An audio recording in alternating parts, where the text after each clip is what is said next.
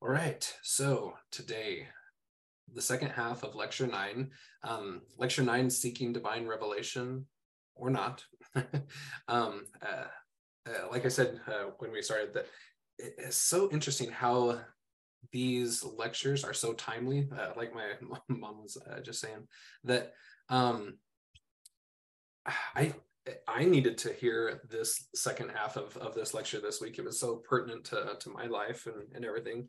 Uh, I don't know if everybody else feels that way, but it's kind of like uh, come follow me and things. Uh, everything's applicable, but like sometimes the assigned curriculum or, or whatever we're studying at the moment is so applicable uh, right in the moment. Like the Lord is so in charge of the, the details of our lives. Uh, I find that just amazing.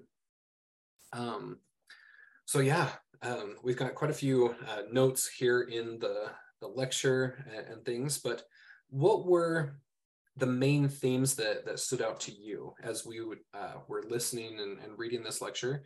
For me, it was all about like spiritual gifts, like that he seeking divine revelation is all about seeking and asking uh, for our spiritual gifts, it, it, seemed like to me that it was kind of an emphasis that uh, really stood out. Um, I, I, went through here, uh, I don't know, I've only got like probably halfway through that um, I've started highlighting. So, is this a spiritual gift? And if it is, what's the price for that? And, and how do we receive this one? And how do we receive that one? Um, I, I found that very interesting in the, the seeking divine revelation. Um, one thing that I would share with that is one of my questions here. Just a second. Because it, um, it's at minute uh, one and uh, let's see, 107. Uh, so an hour and, and seven minutes. Let me share my screen so that I can pop that up really quick. So at um, the hour and seven minutes here, they're talking about like Laman and Lemuel, right? And um, and uh, that whole thing where they're hardening their hearts and things. And it says it's also comparing those who fight against Zion with those who harden their hearts. And so this was like a new concept that I hadn't. Well, I mean, I kind of knew it, but I didn't. It, it hit me uh, really hard this morning. Um, so if you harden your heart, which by definition up here in the the uh, earlier on in the lecture, hardening your heart is not inquiring of the Lord if you don't inquire of the Lord, you are hardening your heart, and those who harden their hearts are actively fighting against Zion. Um, and and that just like hit me so hard because I go through moments like maybe Brother of Jared ish or whatever, where uh, you just kind of don't inquire of the Lord as as frequently or um, anyway. Like I just need to be reminded of that constantly um, to to not harden my heart, to always be asking, seeking, knocking, so that I'm not fighting against Zion. Because if you're not for Zion, you're fighting against it. There's no middle ground there. And so, anyway, that was one thing that really stood out to me was like spiritual gifts and the the gift of asking um, uh, is just ever prevalent for me lately. But anyway, what what stood out to you as like general themes uh, throughout this second half? I wanted to mention also that if we're not asking and seeking and and you know seeking further, we're under condemnation. Like we're we're not receiving all that's there. that's something that I learned this week. That that's actually actually con- we're under condemnation if we don't go further with what's offered. That's such yeah. a hard rebuke, isn't it? It's like, oh no. yeah. so, uh-huh. I right around that one six minute, one hour, six minutes it said cut off. And that just hit me because I'd been studying ancient covenants. And I'm like, I've always heard of being cut off, but literally that word cut is all part of covenantal language. Mm. So that was amazing isn't that interesting right i mean with the evolution of the the temple endowment over the years you know we, we've got a, rid of a lot of our cutting mm-hmm. motif but like it's such a part of covenant structure like you have you don't have covenants unless they're cut. Like that's the whole point of the the covenant itself, right? The the symbolism behind it. And so uh, I feel that that is something that's kind of been uh, lumped into the mystery part of covenant language. Like we just don't talk that way much anymore. And so uh, those that that ask, seek, and knock, and and are studying that, like you said this week, that um, that that's such a, a key part of of covenant making. There's always a cutting, and and likewise on the the flip side, if you don't keep it, you will be right. cut off.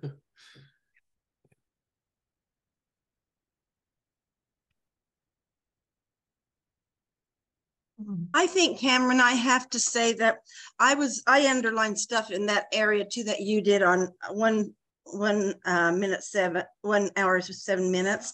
Mm-hmm. because I found that interesting that um, we're fighting against Zion if we are not asking and and if we're not if we're not seeking and finding. And but then on the one uh, on the bottom of the page well maybe it's on a hard copy page um, 1745, it says, um, so our part is to repent and take advantage of as mercy and not harden their hearts.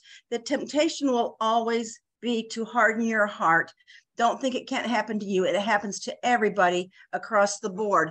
And I just sat there and thought because it was kind of harsh at first, you know, thinking I thought I was doing pretty good. But you know, the natural man in me says, I, love I love learning and I love studying, but sometimes I get downright lazy. And I would, I have to admit, I'd rather much sit there and and find something on Prime to watch because I'm I'm burned out or something. And and and it's okay to to take a break. I'm not saying that isn't, but I it made me think. Yeah, the natural man in me, the the temptation is always to harden my heart is to go go seek out the lazy way um, and and I think that there really is a balance because sometimes you have to to unstring your bow, you know. But mm-hmm. um, I guess I I applied it to myself, thinking, yeah, I do that, and he does say he says everybody does that. so anyway, I found found that interesting that um, we, I mean, we have to repent every day. And usually the, the things on the inside and not the, I mean, we don't go around hitting people or you know yeah. intentionally being mean usually but it's the things on the inside and so that repentance is necessary because inwardly um we are just natural men mm-hmm. so anyway so along that line uh one of the the biggest questions uh, for me personally this week was how do i unstring my bow uh, you know how do i because I mean, there's times when it's just so stressful and like, um, uh, he mentions here like every time that somebody has one of the the great visions, I mean, they have a, a period of like recuperation. Like it, it, takes a lot out of you, and I find that with all spiritual journeys and and uh, things that sometimes you do have to to relax. You have to unstring your bow. You have to uh, recover, come back into to mortality, and uh, do this. So like my question for myself this week has been how do I do that and safeguard myself against actual laziness, like that category of like the the stupor of, of spirituality, right? Because I think that that's like Satan's playground where he he likes to to try to snag us. He's like, yeah, it's okay to to to unwind and, and things, but lingering too long in it or uh, taking that and then putting it to a, a different degree and uh, by the end, like you said, the, the Amazon Prime uh, thing. By the end of the the the night, you've you've watched the the entire season of something that. Uh, oh well, I guess that I guess I needed a, a long unwind there. but um, how do we safeguard uh, against Satan's attacks in that that downtime? Um, uh, I found that as I was asking that question this week, the Lord was very um, helpful in giving me personal feedback on like here's what you do. You're you're approaching your downtime wrong and i need you to do it this way instead. Because um, I, I will give you rest hmm. but it has to be my rest and not your rest kind of a thing. And it was like oh interesting. I've never considered that that as a, a thing. I didn't know i was resting wrong. Um, and so anyway I, I would ask that as kind of a a question. If anybody has an answer, I would love to to hear more about that. But anyway, I man, I kind of get like on these like soapboxes and just like chatter along. You, you guys need a new moderator. no, I I like what you're sharing because it helps it helps me to go oh i can i can pray about that like you know when you share those experiences that's how i feel i'm like oh i didn't even think about that so it's useful we may not have the answer for you but it's useful in other ways i think if you're um, resting i'm probably asleep I, I, tell you what, I mean, it looks like I'm doing a lot, but I'm really not. I'm I'm a pretty lazy person. Like this whole last year, I have been so spiritually asleep. Like I tell you, I, I, if I could go back and change 2023, I would. You know, I've found, especially recently, because I've been so intense of studying and trying to listen and be proactive and respond to every every inflection of the spirit. And i've had some really amazing spiritual experiences but i get exhausted. Like um i got to go have a nap and i'm not a napper but you know i'll have a couple two or three days if things go just amazing and then i'm like exhausted and it's so hard for me to go nap because I feel like I'm wasting my time or missing something, or I could do this or that or this other thing. But the spirit confirms you just go have a nap, just lay down and let it go. And I drift into sleep praying. And that's my consolation is that I can lay here with my eyes closed, almost meditatively. And if I go to sleep, I go to sleep and I do hard. So I, I think we have to rest. We're not we're not intended to run so hard. And this is such an intense work that we're doing. Mm-hmm. Spiritual work and it, of course it bleeds over to our physical. So do what you need to do to unwind. you know, Shalise, I think that's that's kind of interesting because as you're speaking, I'm thinking, you know, how when Joseph Smith or when anybody has those visions and then it drains them and exhausts them, it's not like I hate to equate myself with them exactly, but I'm not having this great, great big vision. But as we are uh, ascending, you know, um, I mean, we could just be sitting there painting our nails and watching soap operas or something, and then we wouldn't get so tired, maybe.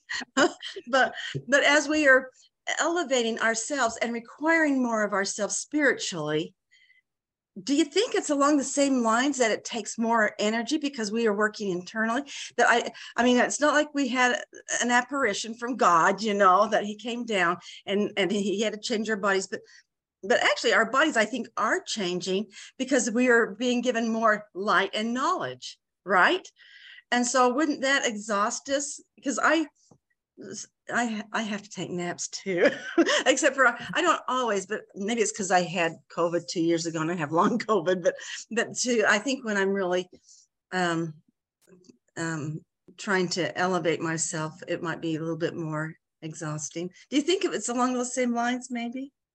Yes. Yeah.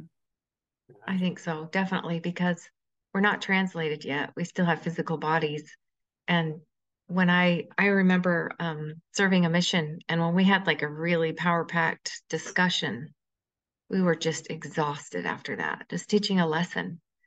And when the Spirit comes in and uses you as a vessel, and you're speaking words that the Spirit's putting in your mouth, and um, yeah, it's it raises you to a vibration, and kind of just then it leaves you afterwards. You you're back, you're kind of back in your regular body, and it's it's exhausting. So I think that's what we can expect until we're translated.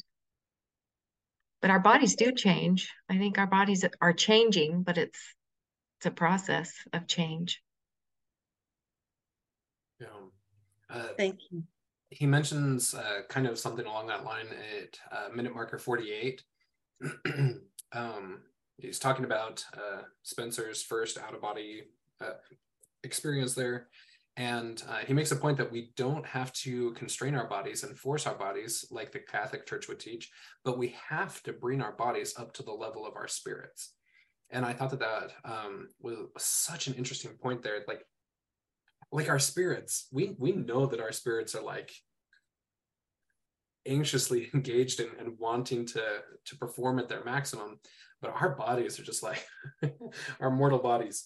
Uh, but um, uh, that's kind of the the task bringing our, our bodies up to the level of our spirits is is quite daunting and, and we have to have uh, relaxation and, and unwinding and, and, things like that but that is the goal though to, to be increasing and, and ever more like that because as um, uh, maria mentioned like uh, once we're translated i mean uh, we're going to be living in that state and, and we're going to um, enjoy the blessings of that. But if we were just put there right from the get-go it would it would just undo us i think. Uh, that that spiritual vibration is just so so high but yeah so interesting. That was one thing they, uh, oh sorry. Sorry. Maybe that's why we're under condemnation when we don't make effort toward that because our bodies are our gifts but they have to eventually match our spirits. And if we're completely unconcerned with that, meaning the spiritual development of our bodies, then we would be under condemnation for not taking care of that task and gift. And it's so interesting just with like our our physical bodies too, right? Like um like people actively go to a gym or or uh, go running or, or thousands of different things, right? But it it's kind of painful. Like you have to to push through you have to endure things that you don't actually love at least at first in order to to get the benefit of that that spiritual exercise um uh, or sorry of that exercise and likewise our spiritual exercise is not um necessarily comfortable and just relaxing it's it's a work it's it's a process that you actually have to go through some endurance with uh, especially at first. I mean, you might like it, just like um, a runner. You know, the the first time you're going to get winded and you're going to say, "Why on earth does anybody ever do this?" But then when you start doing it, I'm speaking from personal experience, obviously. but uh, then you you start to enjoy it, and and you your body actually starts craving it. Likewise, our spirits. Like I crave spiritual knowledge like all the time, even though I know that it's going to be a lot of work and I'm going to be exhausted afterward. Like I crave it. Like I, I want my spirit wants my body to catch up and be like, "Hey, I've got so much more for you. Just come and let's let's do some workouts," kind of thing. It's it's an interesting process being mortal, isn't it? but it gets to the point where because you know I I used to do a lot of heirloom sewing and I loved it. And I thought I, I could have a closet where I could just hang up all the things I've made and just sit there on a chair and just look at them. And I'd like to, and I look, I'd salivate over thinking I've got a, a smock or so or whatever I'm going to do. But you know, it's, um, it's like we were told that our interests would change and they have i mean it's not like i don't like doing it but my the thing that's pinnacle for me in a day is okay, I don't want to have to do all the things I have to do here on this world stuff. I just want to sit down with books and read, you know, mm-hmm. that has become my major lust, you know. and I'm you're right. And you know, you're going to be tired. And sometimes you, your brain's fried. I, I can't think this deep anymore. I got to stop for a minute. yeah. yeah. There was a presentation on scripture notes on their YouTube channel about the mental exertion is actually required. And it was fascinating. It's actually what required? Mental exertion. The that that's the key. You know, when we desire something, it can't just be a fleeting wish. It has to be our whole heart and mind. Like everything about us desires to come to the Lord. And it's exhausting mental exertion. Mm-hmm. It was really good. Yeah, I found that really quick and posted it in the, the chat there if you want to click on it. Awesome. Um, and just to back that up with science, you know, some of us uh, who are getting older, we don't feel like our brains are a very good container anymore. but I was, I, a video came up after something, you know, just popped up. And the lady is a neuroscientist and she said, you know, when you're older, you have to push yourself. And once you, when you push yourself to, um, you know, mentally, when you push yourself, you can you reach a threshold and then you're able to retain again so that meant you know that like that meant so even you know this is a scientist uh, the way she talked she was sounded like she was not a believer in spiritual things but but i thought that was super interesting that you know there's a reward there's you know we can push through and as we're making that effort and exerting ourselves that we'll be able to remember. We'll we'll we'll push forward. We'll improve. So, mm-hmm. yeah, something to somewhat add to it, I guess, um, is that what things do we approach with that type of mental exertion? So, um, you know, I'm not trying to call anybody out or anything, especially my family, but um, the, how do we approach temple um, service? How do we approach general conference? Is it a mental exertion activity or is it pajama day? Well, I mean, obviously, temple's not pajama, but um, like, are we coming with questions that need to be answered? Are we looking to feast or are we, uh, you know, just looking as a, oh, it's it's a, a week off church and and you can watch this if you want to kind of a thing. That it's kind of like when you put in a classroom and uh, the teacher doesn't want to do anything let's put on a video. Is do we approach general conference like that or is it an actual mental exertion where it should be exhausting feasting upon all of these words that that are coming through um, the lord's chosen prophets and apostles and leaders um, kind of thing? Like sometimes uh, might hear um, like yeah i just don't get that much out of the temple. Like it's just it's just over my head. But have you actively put forth mental exertion? Because that's what it requires right? Like i mean there's no way that you would understand uh, a hundredth part of the endowment if if you don't come with the question and, and put forth some kind of mental exertion in it. Um, but uh, like that that scripture notes title there mental exertion is key to drawing on the powers of heaven. Like the temple is so full of the powers of heaven because in the ordinances thereof the power of godliness is manifest. And so if that's the case then mental exertion is required in order to actually draw that power through the ordinances. Um, it's not just a, a spectator sport. It's it's something to be exerted. Hopefully, it's a process because yeah. I used to go to temple out of obligation. You know, I'll go once a month because I'm I'm supposed to do that, and and I had little kids then too, and I I had to go when my husband was home. So I'm, I'm watching them, I watch, you know, and it's out of obligation. But now it's at the point that well, I don't have the kids at home, but I do like to go and I like to to ponder things that I may have had done. But do I do it all the time? No. Mm-hmm. Conference, it's been a process. Yeah, it used to be pajama day. Now it's and and I hate hang my head in shame over this because I'm this old and now just thinking I need to pray ahead of time to open up my mind. And, you know, but I, for many years, I, I, you know, it was a free for all, you know, and I always listened to it, but I didn't do it inquiringly. Mm-hmm. And and now it's like oh i can hardly wait till saturday. And and no i can't work while I'm doing it because what if i have to take notes you know? So it's i think it's a process that i've got one foot in babylon and one in zion still you know? Mm-hmm. but i'm working on it. And now i go at least every week to the temple and i like it. It's it feels good you know?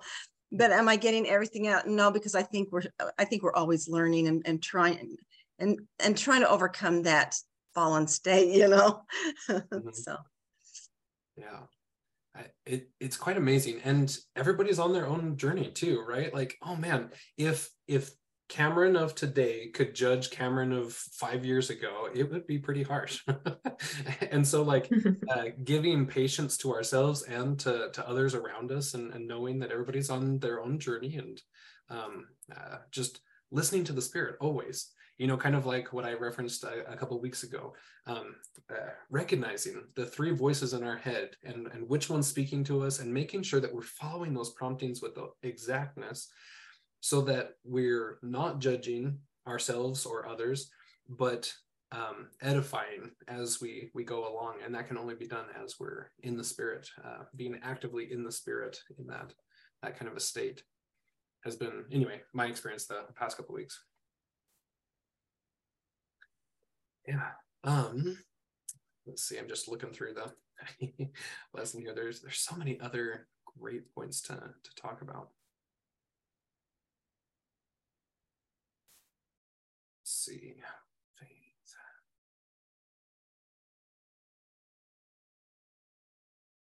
sorry i should have like marked these a little bit better because now I'm having to like he's, actually read them.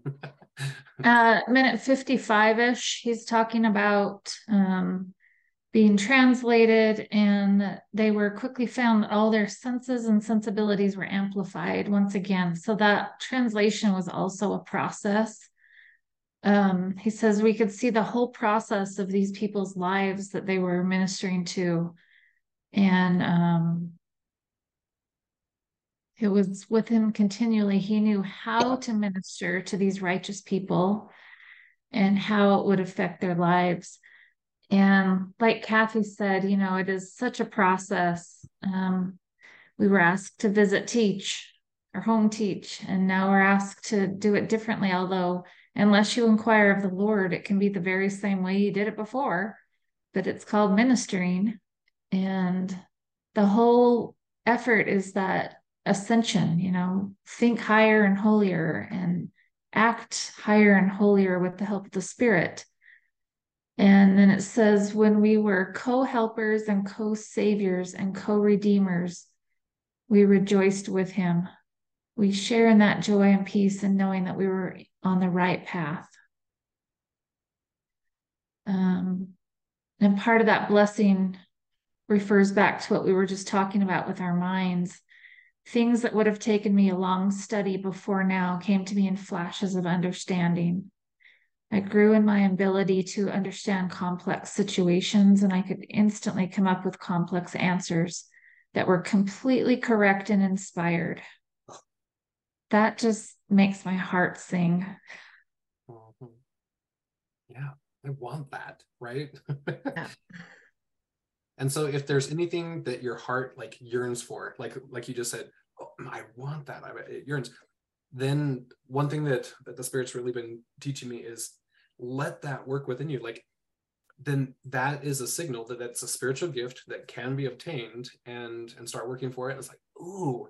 So like every time that my my mouth waters, my spiritual mouth waters over some gift that somebody has or, or whatever, it's like, ooh, yeah, I really want that then ask for it. I, I, I say that because as the spirit like reprimands me and stuff. It's like, come on, then then ask me already. Like just say the words. Uh, why is that such a, a hard principle for me? But yeah. Says he wanted it and he would pay any price to obtain it. Oh. That's where we're at. That's a contrite spirit and a broken heart. You would do anything mm-hmm. to draw closer to the Lord. Yeah. Where your heart is. Like the the pride that enters in that like are we not all beggars? Like do we not have to beg for um for God to to bless us with things because we as mortals just can't do that but but he can give and gift those things to us and it's all about asking. He wants us to to be at that point when when we're not turning to ourselves or to our cell phones or google or whatever to ask for things. He wants us to be he doesn't like love that we're in the depths of despair but he loves that when we are that we turn to him that that he's the source that that we turn to because he's like, oh, finally, you came to me because I actually know the answer to this problem, or I, I know how to give you this gift, but you've been searching all over the place. i have been right here, kind of thing. And so, uh, just ah, I, I want to get to that state in my life where that's the only thing that I do, you know? Um, but especially having to work with Google every day, it, it, makes it kind of hard because, it, oh, well, Google knows the answer to everything. I I want to share something. I think it's kind of crazy, but this this whole um, section just really helped me this week, and it was so timely with what I needed. And I didn't even realize it until I was like, anyway, I, um, I've tried to make this brief, but um,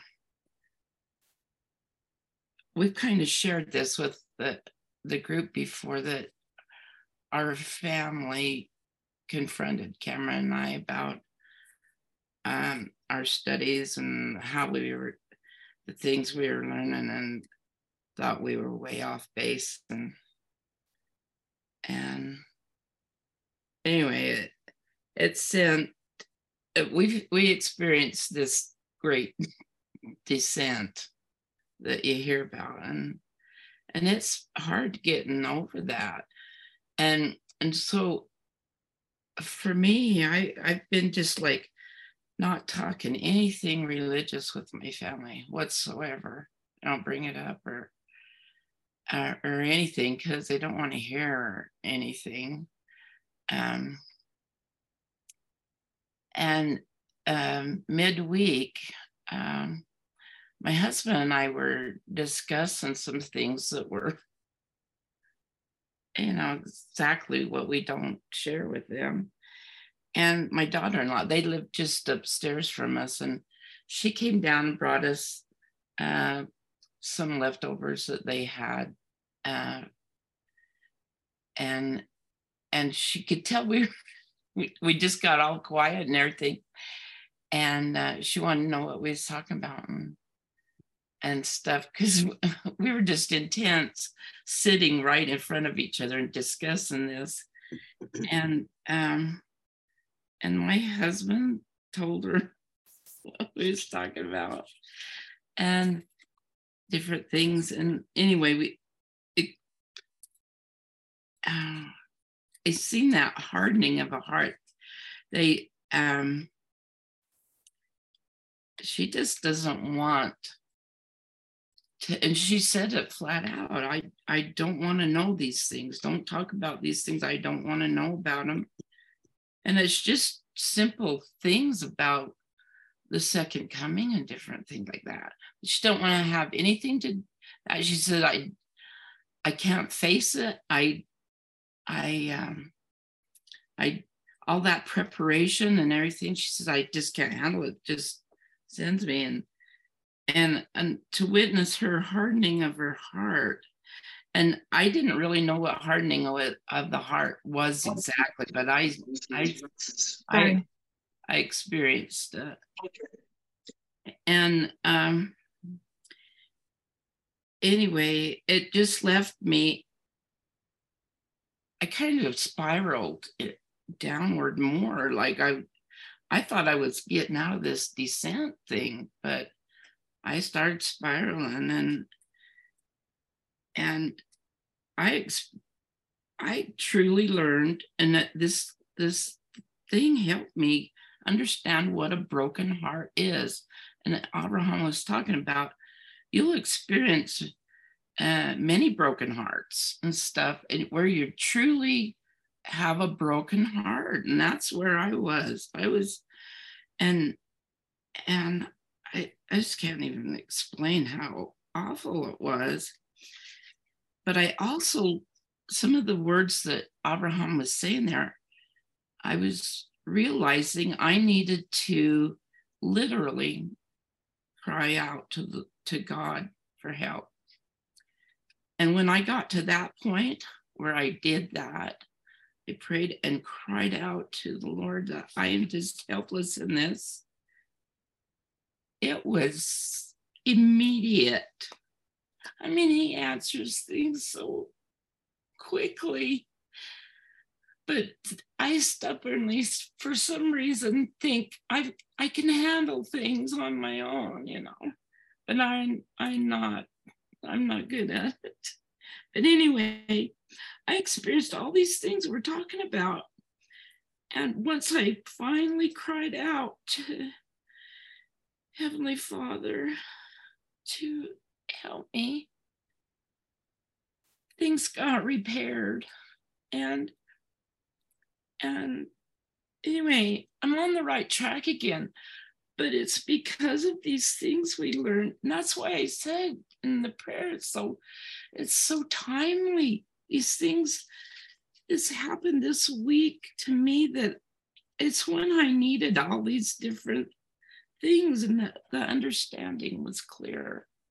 Anyway, I just felt like I needed to share that because it, we have we have the tools to to work through these things and and where we're trying to ascend to greater heights we're going to need these tools that we're learning about and i just have such a testimony of that and i just wanted to share it because i just reached out with the things that abraham was saying and those are the tools yeah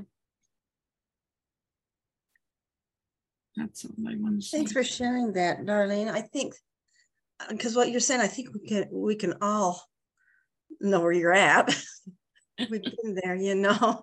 And sometimes we handle things okay, and sometimes we just don't. And maybe it takes it's we're in training, and it's to, to remind us fall to your knees. You have nowhere else to go fall to your knees, you know? And it's just a reminder because I think we all have experienced what you're talking about. If we don't, if, if we haven't experienced it, you better get ready because you will experience some sometime. yeah. Yeah. It's so interesting to to to experience things, right? Like we can read the uh, Nephi's family story all day long and kind of resonate with it until it actually hits home and you're just like i don't know has that ever happened to, to any of you where like finally you in your personal sphere are experiencing a, a biblical story. Like i mean it's happening literally to you and you're like oh man that that was uh, not how i was expecting but yet um it, it, it's amazing how that plays out. Like every thing that we have in in our scriptures is to prepare us for the the moments because um, the the scriptures are kind of a, a catalog of all of these people who are reaching for higher things and this is what happens this is kind of the the things the, the types of stumbling blocks and and things that we that we overcome but yeah it, like you said i mean not that i'm trying to equate myself with Nephi or anything like that but like just I thought my family was good until it wasn't. Like it just hit one day and it's like, oh man. And and it's never repaired. And I find myself hardening my heart more often than than not. Like until I knew that I was hated in my own family, I didn't even know that that was a thing. and and now I I experience that and I'm like, oh, I've gotten so much solace out of Nephi's story and journey after now kind of walking through it in, in my own way. Um, but most days I, I still find myself on the Laman Lemuel side. I'm like, why is it so hard to, to, to be Nephi in these type of circumstances? Like what a great man and prophet example he was. And, and, and where did Nephi get his strength? From Isaiah. Like Isaiah was the, the key to, to his um, being a resilient person in in the face of that specific opposition and and likewise what has helped me get through the past couple of years of sibling wars? Isaiah like isaiah is really such a powerful tool to build resilience in in our own uh, lives. It's been such an amazing journey and knowing that. Uh, but like uh, kathy was saying like uh, sometimes we just have to draw that uh, and work at it and, and things. But anyway, yeah. I often thank you for sharing, both of you. That was really tender. I'll add my testimony of Isaiah as well. It's just absolutely changed my whole paradigm. Um, it's it's the filter that I put every single thing through. It's taken away all the angst of the details of the fall of our society that used to just catch me up. Like I don't watch the details anymore. It does. It's the big picture, mm-hmm. and um, just completely healed my own hard heart.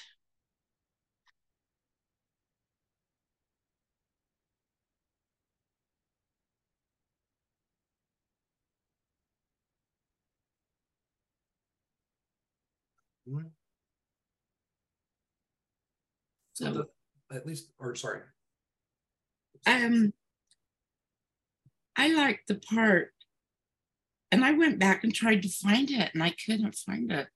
But um, there was a part, right, that talked about the pioneers coming out west. And does anybody hear that, or did is that something I was just needing to hear and it got thrown in there? Yeah, an hour and 23 minutes. Oh, okay. But it was talking about, uh, I'm talking so much, I'll hurry here. But the difference between sins and iniquities, the iniquities are the genera- general, oh my word, generational, generational um, things that get passed on down through our ancestors. And it can affect down to the third and fourth generation. And it said as those pioneers were crossing the plains and going through those sacrifices and the suffering and hardships and stuff, that they paid the debt of their um, those iniquities through that, and they became sanctified, and those those uh, generational uh, iniquities were taken care of through that journey west. And that we all have benefited that we have pioneer ancestors, you know. Uh, we benefit from the things that they cleared up for us, you know. Anyway, I thought that was, I've never heard that before, never thought of it in that light before. But I found that very interesting. Mm-hmm. My question there was, how do we know what our generational iniquities are? Am I daft or something? You know, I don't know what they are. I, I, and, and like you, I know that uh, that I have benefited from the strength of my my pioneer ancestors, and that they did go through hard things. Um, and in fact, I have a sister who's not in the church, a younger sister, and and uh, uh, something was said about polygamy, and I said, "Oh, you know, I'm, I'm really grateful for the sacrifice that uh, on both sides of my family. There's polygamy, and my grandmother was raised in a polygamous home, you know, and I said, I'm grateful for that because I am who I am because of it. Do I, is it something I would be excited to practice? Probably not. I, you know, it would be nice to have somebody else here to do the, the housework, but, but, um, you know, uh, I, I says, I, I'm grateful that that I benefited from that sacrifice. And she says, I can't think of one good. There's not one good thing that ever came from polygamy. I'm thinking, well, I think I'm probably important. You are, you know. There's something there, but I, you know, they did make sacrifices. But what are the generational iniquities? I don't know. Are we looking at um, I don't know what they would be. You know, I see I see a lot of strength in them. Uh, is everybody fallible? Yeah, we all are. So, uh, does anybody have an answer to that? Or, or, or, do we know what the iniquities are? Or we're just sacrificing it takes care of those iniquities. I don't know. What's your thoughts on it?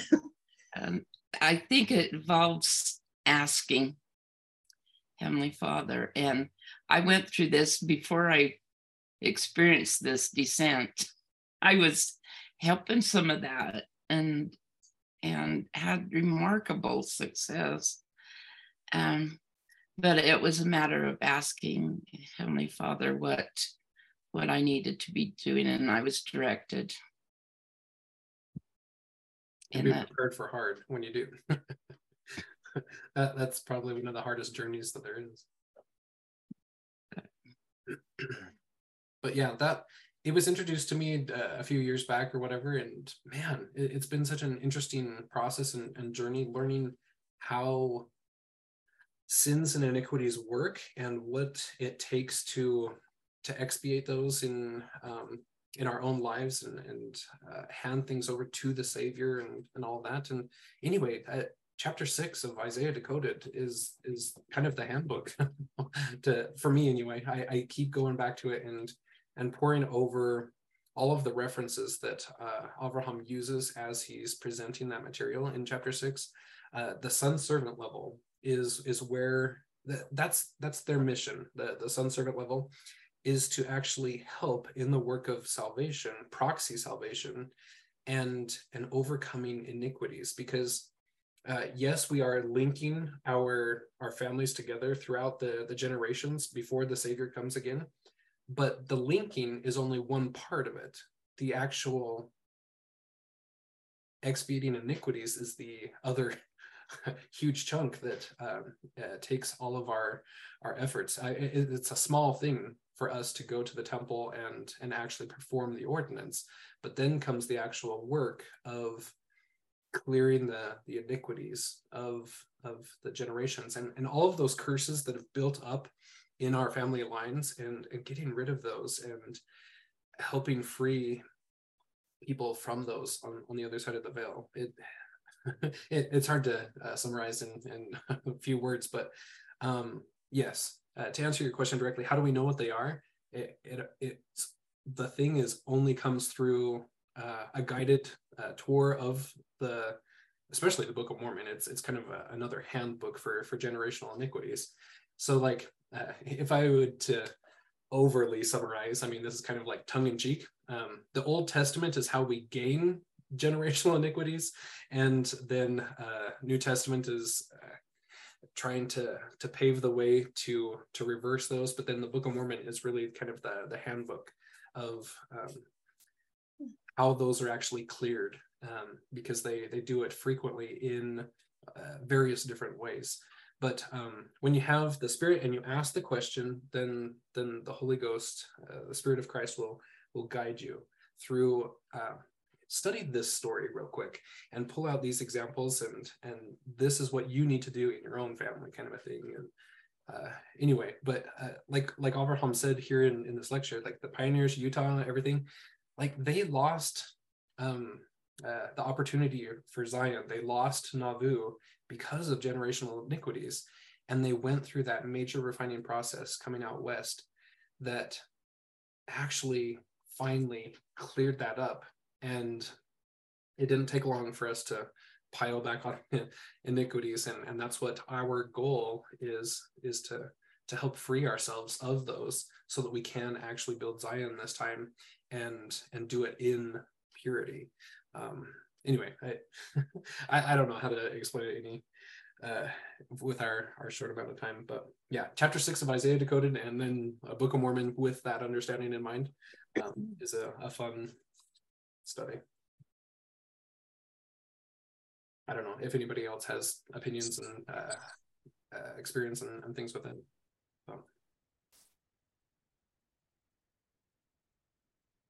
That would be a, a fun one. We eventually we really would like to to read that book, Becoming Kings and Queens of the Gentiles from Gileadi, because it, it also is kind of a, a playbook for how that works and, and what needs to be done. And I would just add the caveat that once you get started, Satan's going to have counterfeits.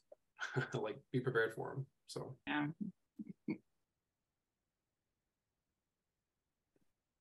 Um, man, I, there's just so much in every lecture. Like, if we had a thousand years until the millennium, I would probably take these and and have a discussion on each paragraph. Uh, but uh, we're we're just rocking and rolling through these things. There's so much to to cover in a given time. So, um, so just a, a couple of things to, to kind of wrap up, unless somebody wants to, to share something real quick. I, am talking so much, but this meant so much to me. And it's just barely before the halfway mark. Um, so it's actually, we should have discussed this last week, but uh, we didn't. But it says there, and it's referring to Isaiah 118, I guess. But anyway, it says, um, while in the flesh, they may be able to bear his presence in the world of glory.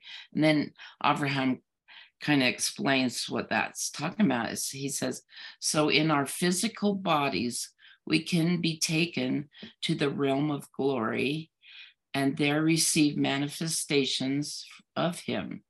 Now, there are different degrees of understanding, and it, and it, uh, Joseph Smith kind of talks about that. But I mean, wow, that's promised to us that will be taken up to a different realm to receive some of this stuff.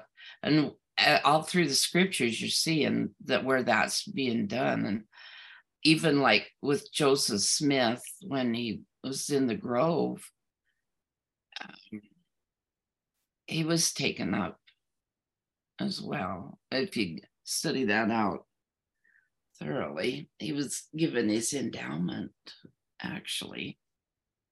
And um, anyway, that's there for us. That that's just so exciting. Yeah. And it says while in the flesh, that means while we're mortal. And that uh, I think that'll happen about the time that we receive our calling election. Made sure. But anyway, I just wanted to, before we leave this completely, I thought that is just that's what I'm working for. I want that. You know, one of the the most interesting things was when I was diving into to cosmism and things like it it answers all of the the questions that we might have when we're talking about being caught up uh, to an exceedingly high mountain and things. Um, a cosmic perspective really uh, enlightens the the scriptures there. Uh, Leland Tanner, his work and, and things like, oh man, there there's some interesting things to to be had um, in light of like first vision, because. Once you have that perspective, then you go and uh, take a look at the first vision accounts, and you're like, oh my gosh, this is cosmism 101. Like, yeah. Anyway, it's even in our in, endowment now. It shows the, some of that if you're looking and anyway. Can you share it or is it? Oh, I can share it. Yeah. have you heard of the polar configuration? Um, that, oh man, this is going to take too long. uh, but there's so much stuff. The skies back in days of Adam and and thus they they were different than than now. They were able to see what's called the polar configuration. They could see um, Mars and Venus and Saturn, and it, it looked different ways to them. It looked kind of like an all-seeing eye when they were placed in. Um, what do I want to say? in certain ways. Cameron, you kind of helped me a little bit here. Well, but anyway, that that polar configuration is shown in the endowment. And it, it goes kind of quickly. You're gonna miss it when if you don't if you don't know what you're looking for. But it's showing uh, mars and venus and and uh, saturn. Saturn. And we've been studying this and saturn is is really the where God and Jesus reside. But and that's where they were taken up to this place. You know, I think it's still the same today.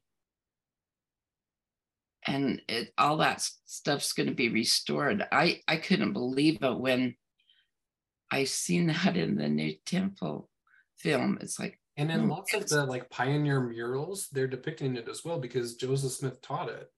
And and we've just really lost it today and stuff. But uh, it I don't know, it, it's literally everywhere. Once you see it, you can't unsee it, kind of a thing. It's one of those. But anyway, if you go there looking for that, um, it's um, Saturn is depicted with just an ever so slight um, crescent on the side of it. And you'll know that that's the Saturn and, and works way up. Anyway. That sounds so mysterious and wonderful. well, you know, the, the polar configuration is on top of the conference center. And they're also making that um, if you know what you're looking for and stuff. And it's also there in between uh, where the reflecting pool used to be between the temple and the Joseph Smith Memorial Building. It used to have a reflecting pool there, but now they've made it and they've and they've uh, made that polar configuration. If you They're study it, huh? They're going oh, to. They haven't made it yet. They haven't. Well, I. You've I seen the, the mock-ups of it, but you haven't seen the actual. That must have been what I seen, but it's also on with an aerial view of our temple, which is Twin Falls. Um, it's on top of our temple depicted. Anyway, it's. I never thought I'd be ever studying stuff like this, but it's been. No, me neither it's been led to it. But seeing it there in the endowment, I, it was confirmation to me that, oh, yeah. Yeah, like when I finally started like learning it and stuff, like Flora uh, typed in here, Mormon prophecy. Anthony Larson is kind of like the pioneer, at least for restoring kind of some of that information after kind of got lost after Joseph Smith. Um, uh, then, like the two greatest examples of it, well, three is um, Abraham when you actually study his life, not necessarily uh, word for word of, of, of, scripture, but I mean, looking at the apocalypse of, of Abraham and, and all this kind of stuff. But Abraham is one of the greatest examples of, of cosmism and um, Nephi and Joseph Smith. Those are like the three that like their stories are cosmic to its core. Well, uh, apart from the whole Moses scenario, because I mean that's kind of the, the key one. But um, so yeah, uh, uh, Mormon Prophecy on um, YouTube. Anthony Larson has passed away, or I'm sure he would have changed the the name of it to Church of Jesus Christ of Latter Day Saints Prophecy. and um, uh, I have a on Learning Zion. There's a a podcast I did uh, with Wendy that we kind of went through Anthony's first book as a, a, book club discussion. And so it's just kind of a little podcast that you can listen to if you want. Mm-hmm. Kind of get your feet wet in it. We kind of dumb it down a little bit, uh, make it a little bit more easier. But uh, I probably I've learned a lot since then too. I'd probably go back and edit out half of the stuff because I was just learning in in my journey. No, it is like did Anthony Larson have kind of some thin books, like a whole set of them? Yeah, there was like, three of them. I have those, and I read them years ago. Uh-huh. that totally sticks with me. Wow. Yeah, it's amazing that that sometimes, like, I found that with uh, a lot of people, like, oh, I have Triumph of Zion on my bookshelf. I just, uh, I kind of read it, and and it was great at the time, but I haven't pulled it off the shelf since, or or Anthony Larson's books. Like sometimes the Lord has been preparing our libraries over time, and uh, you know they might not have meant as much to us then as as we do now with our current set of learning and, and things. But anyway, isn't that kind and, of how the Lord prepares our libraries? And you Nibley, oh, uh, he yeah. got this long time ago. People thought he was nuts. Yeah, but, Temples and Cosmos is is cosmos. Mm-hmm. Is Anthony Larson, is Larson with an E-N or an O-N? Ooh, I believe it's O-N. Let me. And what what was that uh, thing that you you had a title of one of his things or something? Yes, let me get the link and put it in the chat just a second. uh, it's called Mormon Prophecy. So after his death, he kind of handed some of the like, hey, how about you guys carry on my legacy kind of thing? So there's like two or three people that have kind of carried on uh, his YouTube channel and, and stuff like that to keep keep it up and his his website. Um, but let's see. Um, Flores puts a, a note in the chat. It, uh, oh yeah, Mormon prophecy, and so I'm just putting the link to that specific thing there. And cosmos, cos. Oh my word. Cos, cosmism. Cosmism. And Mormon prophecy on YouTube is a good place to start. That's what. So, um, Anthony Larson, where is his name? It never says his name on this. I need to see if it's Ian or Owen. Um, maybe on his website.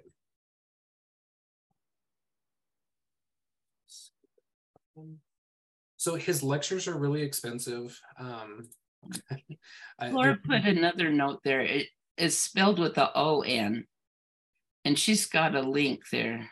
Oh yeah, the blog. I forgot about that too. So he there's a website and then a blog and then the YouTube channel. There's the three things and they're all kind of like Mormon prophecy related if you just kind of Google that. But anyway, I'm putting the links here. The MormonProphecy.com is where you actually um, his lectures are on there. So he has a series on um, just cosmism in general, and then a series on the book of Revelation with a cosmic perspective and then his blog. So one thing that you do have to, I don't know, this is a caveat that I give. Um, his blog kind of comes a little bit later in his journey, and he kind of becomes a little snarky with some leaders of the church in it. So if that rubs you the wrong way, uh, you know, be prepared that there, there's some a little bit of friction in his writing at, at that point um, because he started kind of getting chastised for doing the mysteries. and so anyway, um, but uh, there's that. The YouTube channel has a, few things on there. It's not um, as uh, in depth as, as his blog or the the, the videos there. Um, eventually,